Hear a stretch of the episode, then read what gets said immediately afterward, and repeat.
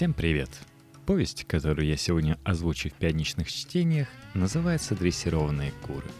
Она вышла из-под легкого пера журналистки, на которой я подписан в Твиттере, Алисы Мясищевой, и публикуется в ее колонке для журнала «Сноб». Вчера ходили на прекрасную лекцию прекрасного Михаила Лобковского. Слушали и нервно хихикали с подругой, потому что в каждом примере говорилось про меня.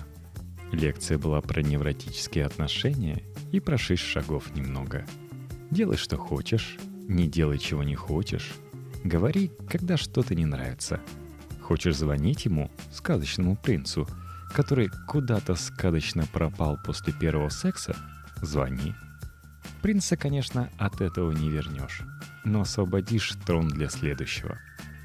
Как и все невротические истерички с поломанной личной жизнью, я много раз пыталась что-то менять.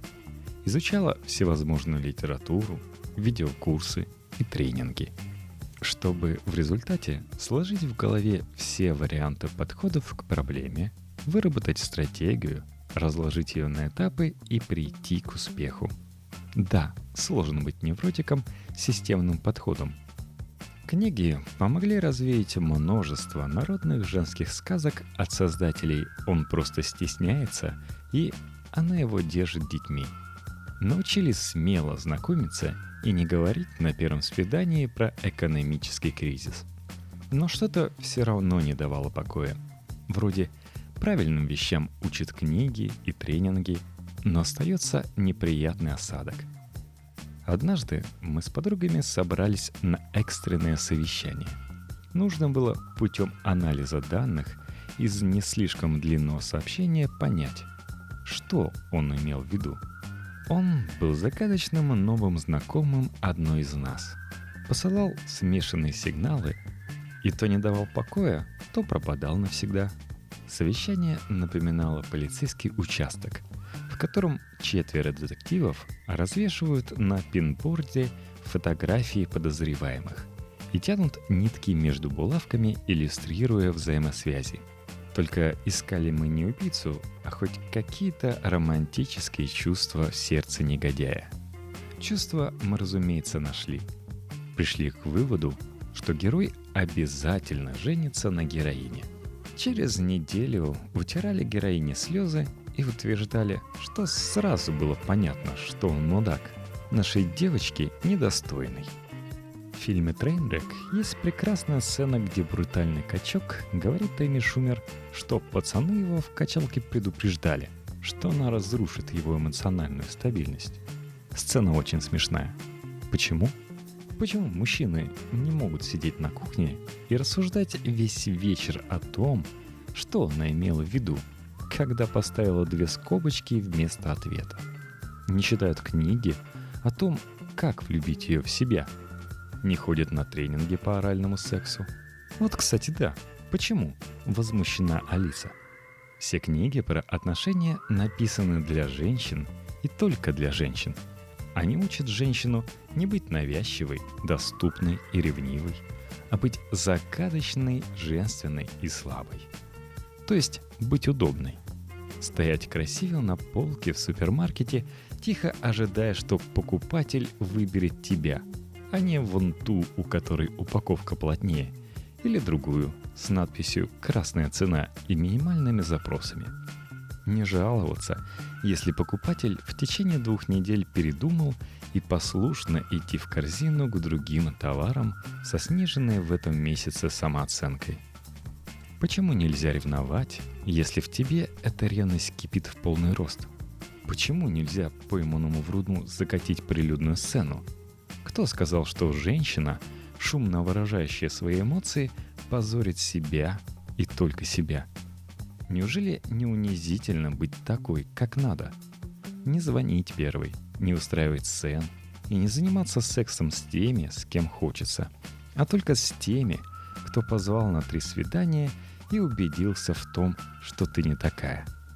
А больше всего, конечно, забавляет представление мужчин как ужасно непонятливых, но пугливых существ. Они делают того, что хочется женщинам, потому что не могут догадаться, что им это надо. Сбегает исключительно из-за того, что грубая баба со своими ручищами зацепила случайно его драгоценную свободу.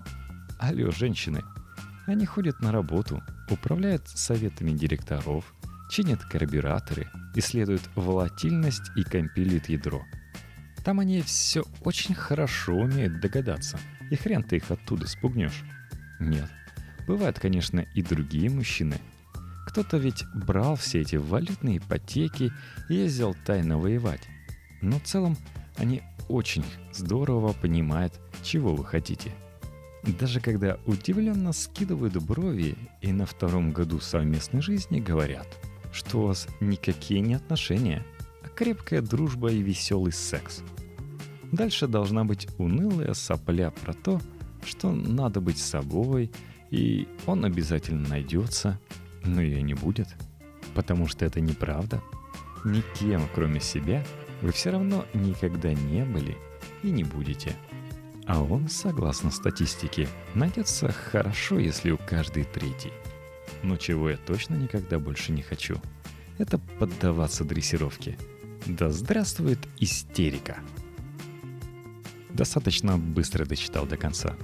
Ну, держите следующую историю от Алисы. Женское счастье. В детстве я думал, что главное — это выйти удачно замуж. Вроде как учиться тоже, конечно, нужно — но это только чтобы было чем-то замужа заняться. Мы подрастали, смотрели на девочек постарше. Некоторые были красивые, хорошо готовили, ухаживали за собой и любили детей. У них получалось довольно быстро выскочить замуж почти сразу после школы, заделать ребенка, потом второго. Декрет за декретом, пособие, потом какая-нибудь номинальная должность нянечки в детсаду, чтобы детей взяли где можно и не работать толком. Чисто отмечаться в ведомости. Мужья приносили зарплаты, дарили машины и шубы. Когда с трудом разлепляешь глаза в шесть, потому что до четырех решала дифуры и мерзнешь на остановке, хочется рыдать от мысли, что кому-то взяли и подарили машину. На первой работе стало попроще, и деньги хоть какие-то завелись. Не шубу, конечно, но на пуховик потолще хватало но вставать все так же приходится в ту же рань, чтобы потом насидеться в своем кубикле весь день. А те, кто оказался проворнее, продолжают смотреть дома ток-шоу, пилить ногти в салоне каждую неделю и получать свои шубы и машины не в кредит, а просто так, по случаю праздника.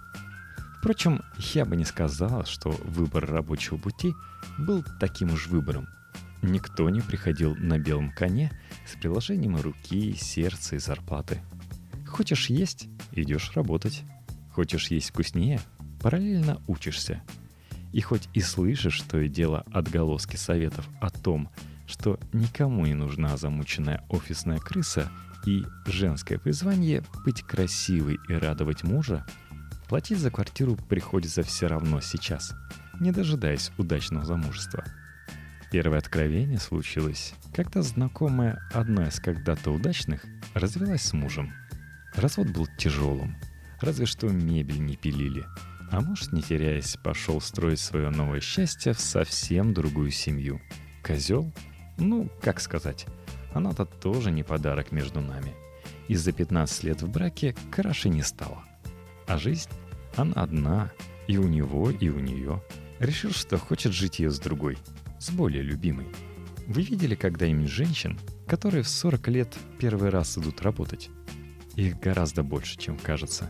Сначала они скитаются по знакомым, которые очень поддерживали во время развода, хлопая по плечу и приговаривая «Ну, ты-то, Надька, баба умная, не пропадешь».